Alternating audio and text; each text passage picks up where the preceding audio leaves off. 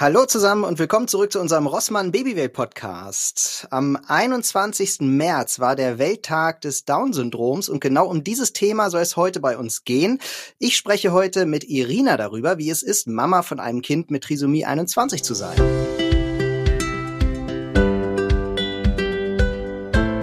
Ja, Irina, schön, dass du da bist. Ich stell dich mal kurz vor. Du bist ähm, Projektmanagerin, Emotionscoach und ähm, viel wichtiger aber, du bist Mutter von vier Kindern, hast ähm, drei Söhne, eine Tochter. Die mittleren beiden sind äh, sogar Zwillinge.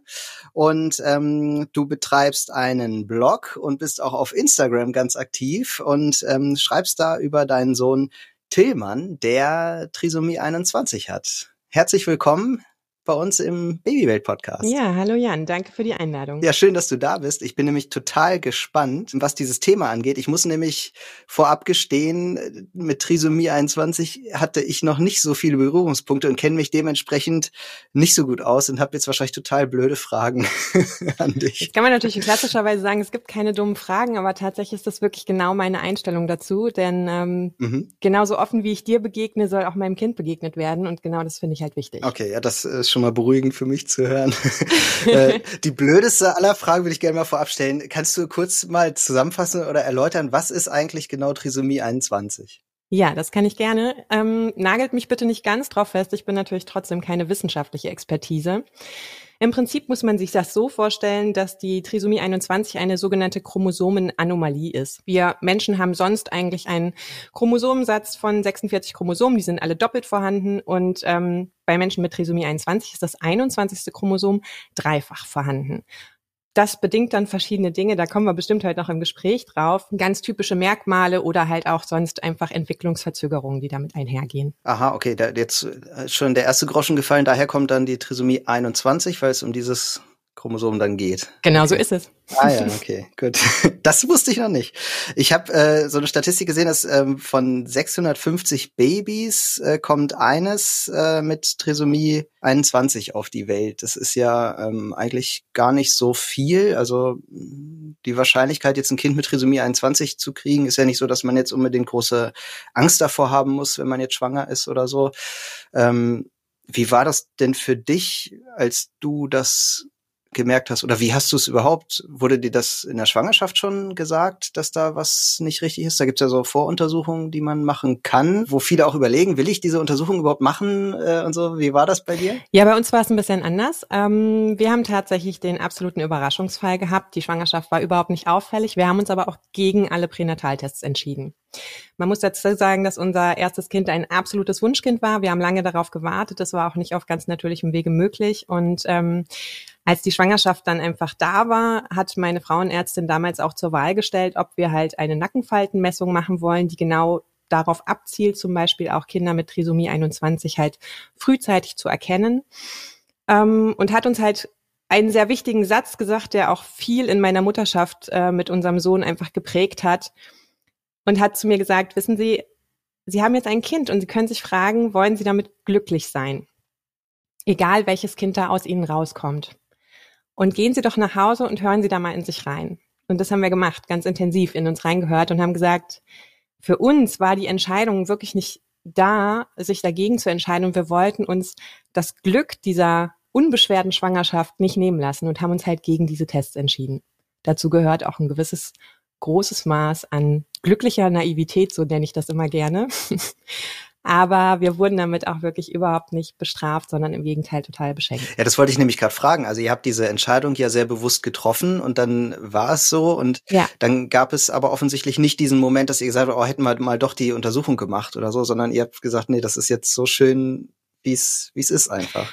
Ja, ich glaube, man muss das ähm, mit einem bisschen, ein bisschen Hintergrund auch sicherlich verstehen. Natürlich sind wir nicht davon ausgegangen, dass mit unserem Kind irgendwas sein könnte. Wenn man da mit dieser Naivität rangeht und sagt, wir machen keinen Test und es steht ja jetzt nichts im Raum, dann ist es wie bei jedem Elternpaar, man freut sich auf dieses Kind, man geht von einem gesunden, glücklichen Kind aus ähm, und denkt gar nicht so viel darüber nach, was alles sein könnte. Oder zumindest sind wir nicht so sehr so geprägt.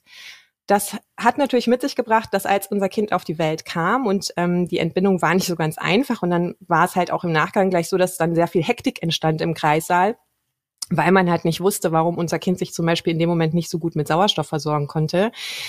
Wo man schon so denkt, okay, was ist hier los, ne? Auf welchen Zug sind wir hier gerade irgendwie aufgesprungen? Ähm, das war schon ein überraschender Moment. Und als auch dieser Elefant erstmal im Raum stand, ne, als uns dann auch so nach zwei, drei Tagen, der, die er auf der Intensivstation lag, dann so gesagt wurde, wir machen jetzt mal einen Gentest, wir wollen mal zählen, ob da irgendwo was doppelt ist, da fiel halt dieser Groschen bei mir. Und da habe ich gedacht, okay, Moment mal, wir zählen hier, ob was doppelt ah, ist. Ah. Was denn da los?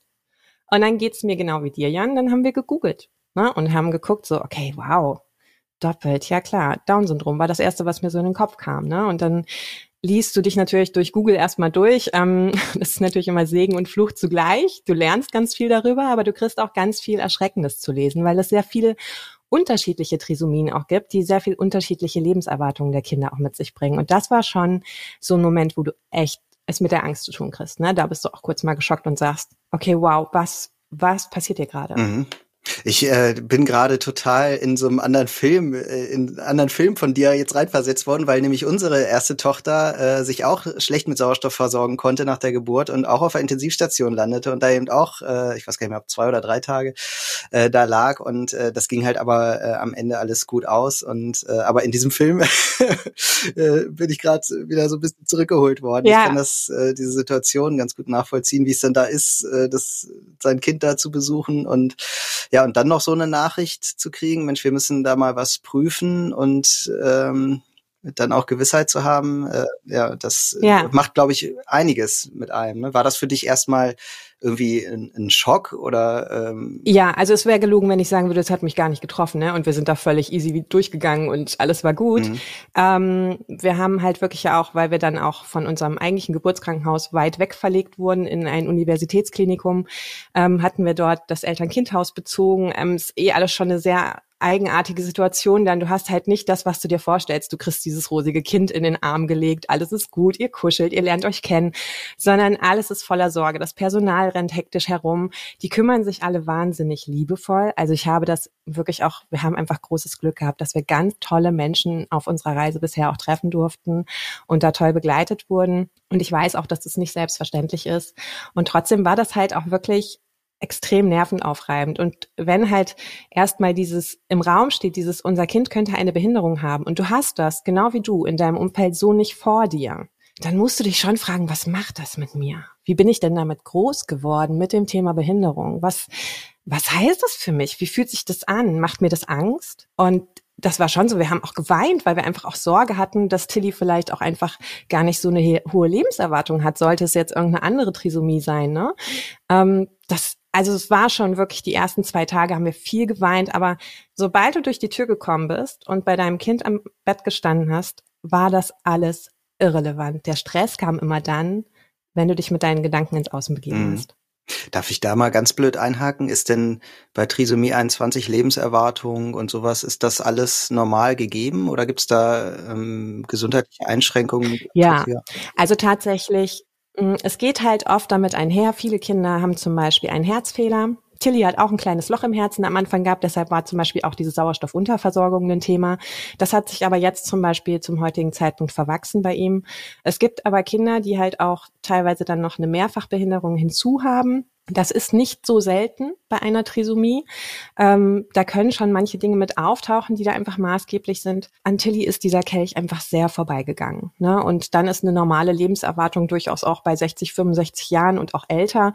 Ähm, das kommt einfach auf alle Faktoren an, genau wie bei dir und mir auch. Und du hast gerade gesagt, ähm, ihr habt dann im Umfeld auch viele Menschen kennengelernt, die euch da ähm, irgendwie gut getan haben. Wie ist denn das mit dem Umfeld, äh, das ihr vorher hattet? Ähm, wie hat das denn reagiert? Ich stelle mir jetzt Eltern vor, ähm, die da erst, also diesen Moment, die Eltern zu informieren, stelle ich mir schwer vor, aber das Gleiche gilt ja auch ja. bei Freunden oder so. Also wie, ja. wie war das denn?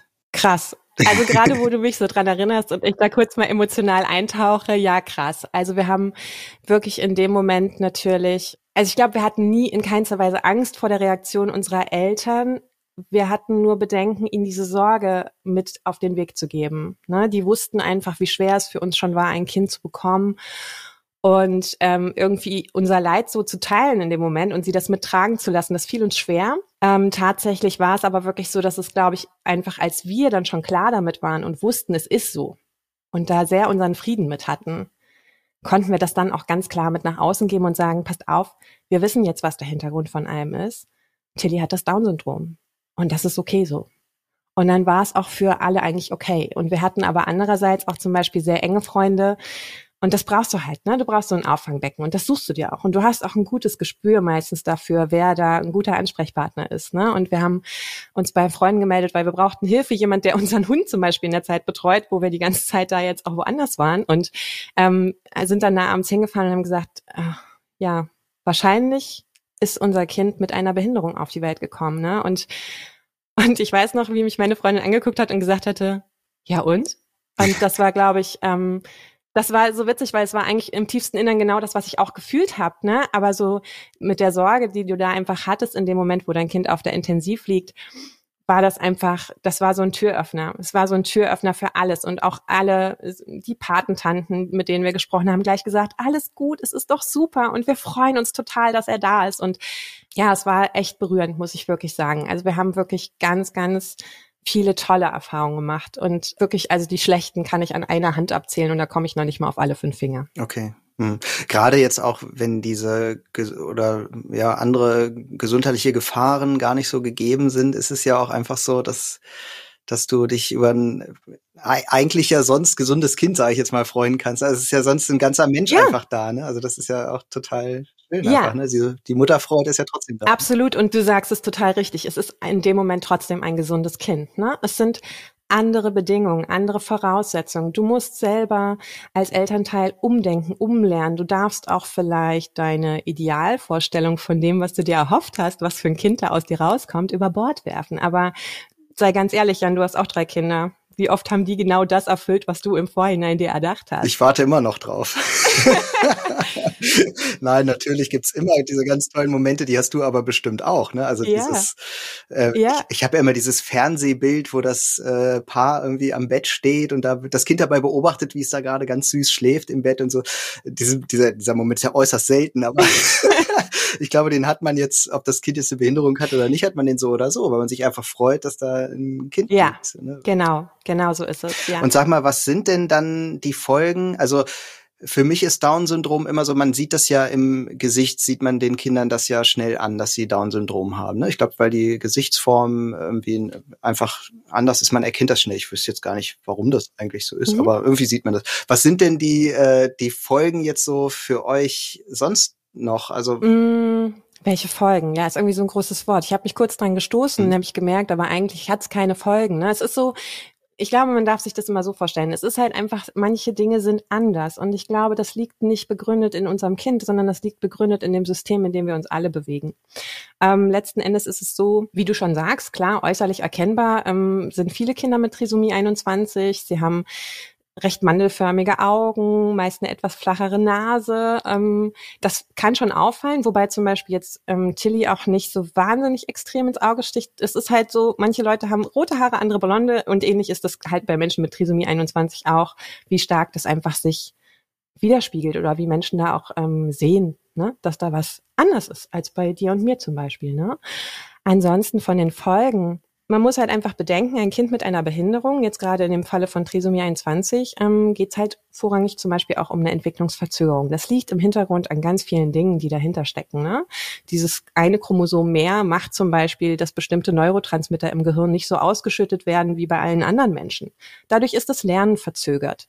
Ähm, viele Kinder mit Trisomie 21 hören nicht so wahnsinnig gut, weil die Gehörgänge etwas enger sind. Oder ähm, die Sprache entwickelt sich sehr verzögert zum Beispiel, ist auch eine Thematik. Und die Methodik entwickelt sich auch später. Ne? Also Tilly ist zum Beispiel erst mit über zwei Jahren gelaufen und wir haben, seitdem er sechs Wochen alt ist, ähm, durchgängig Physiotherapie mit ihm gehabt. Ne? Das ist, du hast andere Aufgaben und die kommen hinzu, weil du dein Kind so sehr in die Normalität bringen willst, wie es nur geht. Und zwar nicht, weil du an ihm was verändern willst, sondern weil du ihm die Chance geben willst, dass er so dazugehören darf wie jeder andere auch. Mhm.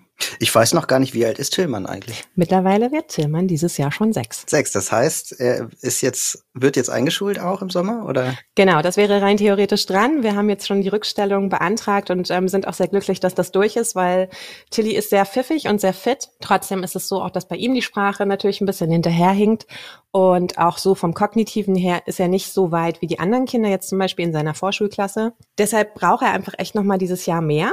Ähm, das sind so zum Beispiel, ne, also wenn du Folgen sagst, ich, ich weiß nicht, ich glaube, deshalb, ich, deshalb stoße ich mich wahrscheinlich an dem Wort Folgen. Es sind halt Herausforderungen. Du hast einfach ja, andere Wege, ja. die zum Ziel führen. Ist das was, ähm, der, es gibt ja dieses Thema Inklusion dann auch an Schulen. Es gibt, glaube ich, einige Schulen, die dieses Thema auch sehr stark forcieren. Ich weiß, dass das bei uns an der Schule ein Thema ist. Da gibt es, ähm, ich glaube, drei Schüler mit äh, Down-Syndrom, die werden liebevoll, und das ist auch wirklich gar nicht böse gemeint, äh, die Downies genannt. und die sind auch wirklich toll inkludiert. Ja. Äh, und ich sehe die da immer mit so Kopfhörern, äh, zum Beispiel beim Mittagessen. Die essen alle zusammen und dann sitzen da so 21, 22 Schüler ähm, an einem großen Tisch und haben die so Kopfhörer auf, weil die, glaube ich, sonst überfrachtet wären von den vielen Eindrücken oder so. ähm, das weiß ich jetzt nicht so genau, aber ähm, genau, da, da sieht man, die haben da auch eine Schulbegleitung und so. Ist das alles schon Thema bei euch oder äh, habt ihr euch das noch gar nicht überlegt, wie das funktionieren kann, wird? Ist das eine Sorge irgendwie? Da machst du jetzt einen Riesenfass auf. Okay, ja, alles klar. Nein, alles gut. Nein, alles gut. Ähm, das ist so die nächste Herausforderung, vor der wir stehen. Ne? Mhm. Ähm, das auf jeden Fall. Ähm, das, was du auch gerade ansprichst mit dem die Downies, ich weiß schon jetzt, das ist so, da brandet in der, der Blase derer, die sich mit Trisomie 21 beschäftigen oder die so ne, in dieser Inklusionswelt leben, dann gleich auf, mh, hm, Downy ist aber so verniedlichend. Ne? Das ist okay. ein Euphemismus, findet man nicht gut. Ähm, ich persönlich, ich kann das verstehen, dass das passiert, dass man solche Dinge verniedlicht. Ähm, und auch das, finde ich, ist ein Teil von Inklusion, zu sagen, klar, passiert mir auch manchmal in meinem alltäglichen äh, Alltag. Mit Tilly habe ich das auch schon mal gesagt, ne? dass Tilly ein Downy ist. Und manchmal mache ich mir dann bewusst, nee, Tilly ist Tilly. Tilly ist ein Mensch. Ne? Ich sage ja zu dir auch nicht, gebe auch nicht eine Verniedlichung über eins deiner Merkmale sozusagen mhm. aus. Ne? Aber da denkt man wahrscheinlich, glaube ich, einfach nicht so drüber nach. Ähm, ja, es ist ein Riesenthema mit der Schule auf jeden Fall. Ja, glaube ich, ja, total. Ähm, und sag mal, du hast ja noch weitere Kinder bekommen. Äh, da interessiert mich jetzt, ähm, ist Trisomie 21 eine Erbkrankheit? Wird das weitergegeben? Hattet ihr da Angst vor? Nein, wir hatten keine Angst davor. Man muss dazu sagen, es ähm, ist so, dass das angelegt sein kann mhm. in den Genen. Ja, ähm, aber es gibt halt auch freie Trisomien. Das ist bei Tillmann zum Beispiel auch so. Ähm, das ist halt wie so ein Sechser im Lotto. Da gibt es einfach eine, eine Anomalie bei der Zusammensetzung dieser Chromosomen und dadurch entsteht das. Das heißt, jein. Es ist nur zu teilen bei manchen Menschen mit Trisomie 21 eine Erbfolge. Ne? Ähm, bei unseren anderen Kindern ist es trotzdem so, und das ähm, finde ich auch immer wichtig zu erwähnen, wir haben uns da zum Beispiel entschieden, bei jedem Kind den Pränataltest zu machen. Nicht, weil wir uns dagegen entschieden hätten, wenn nochmal etwas anders gewesen wäre als normal, sondern weil wir einfach nicht nochmal in die Falle tappen wollten, direkt nach der Entbindung uns ähm, notverlegen lassen zu müssen, auf eine andere intensiv zu müssen. Wir wollten einfach wissen, woran wir sind, um die besten Bedingungen für den Start zu schaffen. Okay, also würdest du aufgrund dessen, das wäre nämlich auch noch so eine Frage gewesen, einen Pränataltest schon empfehlen? Das ist eine super wichtige Frage und auch immer heiß diskutiert. Ähm, ich persönlich finde immer, jeder muss diese Entscheidung ganz individuell für sich treffen. Und die Frage, die dahinter steht, ist, vor was habe ich denn dabei Sorge, wenn es so ist? Und ich glaube, dadurch, dass dieser Test mittlerweile halt ähm, von den Kassen auch bezahlt wird, wird da oft das Gefühl mitgegeben, ja, ich sollte das schon abprüfen lassen, weil es ist vielleicht nicht so okay, wenn es so kommt. Ne? Ich finde auch da, jede Frau und jeder, jedes Elternpaar darf für sich entscheiden, welchen Weg sie gehen und was sie tragen wollen. Ich hätte für mich mich nie gegen ein Kind mit Trisomie 21 entscheiden können. Ich hätte das nicht übers Herz gebracht. Und es ist aber tatsächlich die traurige Wahrheit, dass in neun von zehn Fällen ein Kind mit einer früh erkannten Trisomie nicht auf die Welt kommt. Mhm. Und das ist viel. Macht auf jeden Fall Sinn, sich vorher gut zu überlegen, wenn man so einen Test macht, wie würde man mit welchem Ergebnis denn umgehen. Auf jeden Fall. Was würde man daraus machen? Auf jeden Fall. Deshalb ähm, habe ich dir auch eingangs heute gesagt, ich war so dankbar, dass unsere Gynäkologin damals gesagt hat, Fühl einfach in dich hinein, was für dich ein glückliches Kind ausmacht. Geh nach Hause, mhm. und hör in dich rein. Und das haben wir getan und ähm, haben uns damals halt, wie gesagt, ne, mit einer großen Portion Naivität gegen diese Tests entschieden. Ähm, und genau so kam Tillmann auf die Welt und ich glaube, genau so, genau so musste er auch zu uns kommen. Und das ähm, hat uns tatsächlich super bereichert. Mich interessiert noch mal eine Sache, was so Behandlungsmöglichkeiten angeht. Ich glaube fast, also ich würde jetzt denken, das kann man ja irgendwie schlecht behandeln. Das ist ja eine Chromosom ja. Sache. Also was soll man da behandeln? Es ist halt, wie es ist irgendwie, ne, oder? Du hast es sehr schön gerade auf den Punkt gebracht. Ähm, das ist die schönste Aussage, die ich am Langem, glaube ich, dazu gehört habe. Nein, es gibt keine magische Spritze, die ich Tillmann verabreichen könnte und plötzlich würde dieses dritte Chromosom verschwinden. Und tatsächlich wäre das auch nicht wünschenswert, weil wir würden einen Menschen verändern, einen kompletten Menschen, so wie er ist. Und ähm, was man aber trotzdem halt vielleicht zum Thema Behandlungsmöglichkeiten sagen muss oder was halt dazu gehört, es ist natürlich so, wenn du ein Kind mit Entwicklungsverzögerung hast oder mit Behinderung, dass damit einhergeht, dass du sicherlich andere Aufgaben als Elternteil einfach noch mit übernimmst. Ne? Wir sind mit Tilly, seitdem er sechs Wochen alt ist, zur Physiotherapie gegangen. Wir ähm, gehen zur Logopädie. Wir machen zu Hause, haben wir am Anfang mit gebärdenunterstützter Kommunikation selber Gebärden gelernt und mit Tilly auch Gebärden geübt. Heute üben wir jeden Abend mit ihm Sprache. Ähm, wir bereiten ihn sehr intensiv auf kognitive ähm, Aufgaben vor, die ihn in der Schule erwarten werden das ist eine Schippe mehr. Und ich glaube auch, oft ist es so, ich höre das dann auch von anderen Freundinnen natürlich, die ein Kind haben, was keine Behinderung hat und zu mir sagen, ja, das habe ich mit meinem Kind aber auch. Und dann muss ich ganz ehrlich sagen, nein, hast du nicht. Und das ist in keinster Weise böse gemeint oder wertet ab, dass man auch mit seinen vermeintlich normalen Kindern Herausforderungen hat. Ich habe auch drei weitere normale Kinder. Was heißt denn normal? Das ist relativ und es ist ähm, dem geschuldet, was wir als System vorleben und vorgelebt bekommen. Und ich glaube, wir dürfen uns frei davon machen, eine Behandlung oder eine ja ein Ausmerzen von Andersartigkeit zu mhm. wünschen. Wie ist denn das für dich im Alltag? Du hast jetzt schon gesagt, naja, es gibt so ein paar Punkte, wo du halt vielleicht in der Schippe mehr ähm, dich einsetzt. Hat das große Auswirkungen? Also kannst du deinen Beruf so ausüben, ganz normal? Ähm, musstet ihr irgendwie zu Hause was verändern oder so? Nee, tatsächlich nicht. Ähm das ist auch, also ich meine, gut, da muss man auch wieder einfach die Kirche im Dorf lassen. Ne? Jedes Kind mit Trisomie 21 kann andere Herausforderungen mit sich bringen. Ich habe auch Freundinnen, die ein Kind mit Down-Syndrom haben, die ja zum Beispiel eine Sondenernährung verabreichen müssen. Das ist nochmal eine ganz andere Nummer. Ne? Ähm, oder die viel länger nicht laufen als Tillmann zum Beispiel. Das, natürlich kann ich das noch vor ganz andere Herausforderungen stellen. Bei uns ist das tatsächlich nicht der Fall. Ähm, über mich lachen immer unsere Therapeuten, die uns schon langjährig begleiten und unsere Heilpädagogen, die immer sagen, ach ja, sie wieder, sie machen ja noch mehr als nötig ist. ich fühle mich nicht eingeschränkt durch mein Kind mit Behinderung tatsächlich.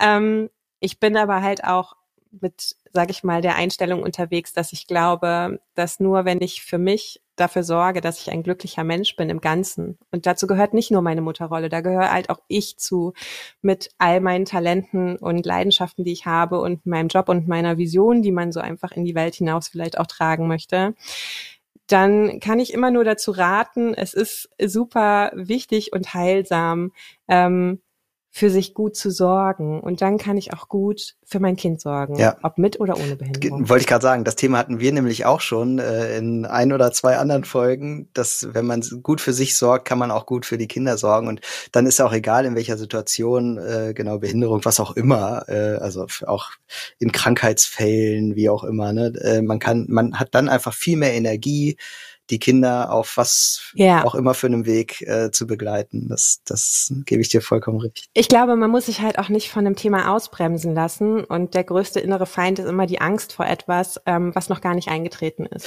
Ähm, mir brennt noch was auf der Seele und zwar ich glaube, ich, also ich glaube, und ich bin jetzt auch so gestartet, ähm, dass wann immer man Leute wie dich interviewt, man immer fragt, oh Gott, äh, wie schlimm ist es oder so. Also ich überspitze jetzt ein bisschen. Also man fragt immer nach den, ja. nach den schlechten Sachen. Und ich würde dich gerne mal fragen, ja. was gibt es denn so für Aspekte, die du schön findest? Also gibt es was, was du mit einem, ich sag's jetzt auch mal so vermeintlich normalen Kind vielleicht nicht hättest? Etwas, was dich besonders glücklich macht, was dir vielleicht äh, Horizonte eröffnet hat. Ja, absolut. Ähm, ich glaube, etwas, das man das wird jeder für sich anders empfinden. Es kommt auch da wieder drauf an, wie gehst du mit den Dingen um, die dir begegnen. Ne? ähm, ich muss sagen, für mich ist es mit Tillmann so, erstens hat er mich wahnsinnig darin gestärkt, für mich selber und auch für die Menschen in meinem engsten Umfeld gut einzustehen ich merke das im Umgang mit meinen normalen Kindern, sage ich jetzt mal, ne, wenn du zum Kinderarzt gehst oder was auch immer, ne, ist, du bist halt eine normale Nummer im System, da werden Dinge einfach durchgezogen und nicht so hinterfragt. Wenn du ein Kind hast, was eine Besonderheit an sich hat, dann guckst du plötzlich genauer hin und dann merkst du auch, wow, ich muss hier ein Stück weit der Anwalt meines Kindes sein, um ja auch dafür zu sorgen, dass die Dinge gut durchgehen, ne, dass mein Kind auch die gleichen Chancen kriegt wie die anderen. Und das hat sehr viel für mich getan, einfach dahingehend auch, ähm, ja, einfach sehr für mich einzustehen und auch für meine Kinder sehr einzustehen. Ne? Und ich glaube, davon profitieren alle vier tatsächlich. Sehr zum Leidwesen derer, wo wir unser Recht dann manchmal natürlich auch irgendwie vertreten. Ähm, aber ich glaube, wir machen das immer noch auf eine sehr liebevolle und sehr äh, einvernehmliche Art. Und das andere natürlich, was damit einfach schwingt, ist, dass man eine ganz andere Vorstellung davon bekommt, was normal ist. Und auch einfach mal dahinter gucken darf, in welchem System wir uns hier bewegen. Ne? Wir sind sehr von Leistung geprägt. Das haben wir schon bei den normalen Kindern. Ähm, hattet ihr auch schon mal in der Folge, ne? wo, wo man immer so guckt, oh wow, das Kind, das krabbelt ja schon, mein, meins krabbelt ja vielleicht noch gar nicht. Muss ich da irgendwie mal nachhelfen, was machen? Ähm, nein, muss man nicht. Und es ist auch okay, wenn die Dinge ihre Zeit brauchen. Und ähm, das ist etwas, was ähm, Tillmann sehr in unser Leben bringt und manchmal natürlich auch eine Herausforderung für uns darstellt. Man muss dazu sagen, dass ich und mein Mann ähm, durchaus eher ähm, ungeduldige Charaktere sind und auch sehr nach vorne gehen und oft Ziele haben. Und dann musst du auch manchmal innehalten und sagen, okay, wow, ist das hier gerade relevant? Und ganz oft darf man sich zurücklehnen und darf auch feststellen, das, was wir gelernt haben, was normal ist, ist das denn normal? Und ich glaube, das ist ähm, eines der größten Geschenke, was Tillmann mir je machen konnte. Ähm, eine Vorstellung davon zu bekommen, dass jeder von uns wertvoll ist. Und ich glaube, dass das auch die Haltung hinter der Thematik Inklusion sein sollte, dass sie nicht denen ermöglicht, die wenige sind, an unserer Normalität teilzunehmen, sondern dass unsere Normalität vielfältiger, vielschichtiger wird, ehrlicher wird und dass wir in einer Gesellschaft leben, die dann zugewandter und toleranter ist und auch mit einfach Respekt aufeinander zugeht. Und ganz ehrlich, das würden wir ja nicht nur für behinderte Menschen tun, sondern das würden wir auch für uns tun. Das tut uns allen gut. Auf jeden Fall, auf jeden Fall. Und ich glaube, das ist genau das, was mir so wichtig ist, wo du am Anfang heute gesagt hast zu mir, ich stelle hier vielleicht blöde Fragen. Wenn ich dem so begegne und wenn ich ähm, dich dafür verurteile, dass du irgendwann das Wort Downy benutzt, dann kommen wir nicht voran, dann begegnen wir uns nicht. Dann kannst du nicht fragen und ich kann nicht zuhören und wir können beide nicht voneinander lernen. Und ich glaube, dass das die wichtigste Tatsache hinter der Inklusion ist. Wir wollen voneinander lernen, um uns anzunähern. Und dafür darf man auch einfach mal die Frage, die kommt, hinnehmen und sagen, ah, okay, ja, warte mal, das macht mit mir das. Ist dir das klar? Mir hat das heute, Irina, sehr, sehr viel gegeben. Ich habe ganz, ganz viel mitgenommen von dir heute. Ich äh, danke dir sehr, dass ich heute meine hemdsärmlichen Fragen mal loswerden wollte. Es ist ja tatsächlich so, muss ich zugeben. Ich hatte auch zu Beginn äh, der Folge jetzt ein bisschen Angst. Äh, frage ich jetzt die falschen Sachen oder so? Ich habe aber jetzt in der Unterhaltung immer mehr das Gefühl bekommen, man kann da eigentlich voll offen mit umgehen. Ne? Oder hast du manchmal, also ist dir das schon mal so passiert, dass du sagst, boah, jetzt, der, der fragt jetzt hier völligen Blödsinn, sowas will ich eigentlich gar nicht hören? Oder sagst du, nee, auf mich kann eigentlich jeder zukommen und alles fragen? Grundsätzlich sage ich, auf mich kann jeder zukommen und alles fragen. Und meistens sagt die Frage ja mehr über den Fragesteller aus, als darüber, was an mich gerichtet wird. Ähm, ich glaube, mit der Haltung gehe ich halt generell durch die Welt. Die andere Sache ist einfach die, ich weiß trotzdem, dass in der Welt Menschen, die mit einer Behinderung leben oder auch das Umfeld der Menschen mit Behinderung ähm, oft natürlich in einem Aktivismus unterwegs sind, wo es ihnen wichtig ist, für die Rechte dieser Menschen einzustehen, dafür einzustehen, dass sie sich gut fühlen mit dem, wie wir mit ihnen umgehen. Und das finde ich sehr nachvollziehbar und nachfühlbar. Und trotzdem kann das manchmal die Tür zumachen gegen solche hemdsärmeligen Fragen, wie du das gerade nennst. Tatsächlich klar. Wenn du mich fragst, gibt es Behandlungsmöglichkeiten gegen eine Trisomie 21? Ja, natürlich muss ich schmunzeln. Musstest du selber aber auch, nachdem es dir eigentlich schon klar war, dass es das nicht gibt. Ja, mein Gott, das ist doch schöner. Wir können beide drüber lachen und haben beide was davon mitgenommen, ähm, als dass du es nie gefragt hättest. Ja, das stimmt. Und da habe ich auf jeden Fall jetzt viel gelernt und ich glaube, wenn man noch mehr lernen möchte oder noch mehr von dir erfahren möchte, dann kann man das auf jeden Fall tun unter www.außerordentlichglücklich.de. Da ähm, schreibst du nämlich einen Blog und unter demselben Titel außerordentlich glücklich bist du auch bei Instagram äh, zu finden, ähm, wo du ganz viel auch über das Thema ja ähm, einfach zeigst von dir und von euch auch ne und von äh, Tillmann. Ja. Äh, außerordentlich glücklich in einem Wort einfach weggeschrieben mit UE und äh, da kann man dich dann finden. Ne? Was ist da so? Was, was zeigst du so ähm, aus eurem Alltag? Hat sich ein bisschen verändert. Früher haben wir sehr viele Einblicke gegeben. Ich bin tatsächlich noch so ein alter Instagram-Nutzer. Ein Foto dafür ziemlich deeper Text oder früher sehr viele Einsichten so in den ganz normalen Mama-Alltag. Uns oder mir war es vorrangig wichtig, immer aufzuzeigen, guck mal, das ist unsere Alltagssituation. Ähm, und da einfach Gelegenheit zu geben, durch Schlüssellock zu gucken und zu merken, hey, das ist ja gar nicht so krass anders als bei uns. Und trotzdem manchmal vielleicht auch die Brille zu schärfen und zu sagen, ah, okay, wow, dann bedeutet ja vielleicht Inklusion dieses und jenes oder dann ist vielleicht das und das doch nochmal irgendwie auch wichtig dabei zu beachten. Also ich versuche das immer sehr wertfrei zu machen, ohne mit dem Finger auf irgendjemand zu zeigen, sondern ich lasse einfach teilhaben. Klasse. Werde ich auf jeden Fall mal reinschauen. Ähm, ja, dann ich danke dir, Irina, äh, dass du da warst. Ähm, Vielen, vielen Dank. Und ich hoffe auch sehr, dass euch da draußen die Folge des Rossmann Babywelt Podcasts gefallen hat und dass wir heute auch ähm, euch über das äh, wichtige Thema aufklären konnten. Wenn ihr dazu noch Fragen habt, dann schreibt gerne eine E-Mail an babywelt-podcast.rossmann.de. Und ich freue mich schon sehr aufs nächste Mal. Äh, dann hoffentlich auch wieder mit Ulrike. Die konnte heute leider nicht dabei sein. Und ähm, ja, bis zum nächsten Mal. Tschüss. Tschüss.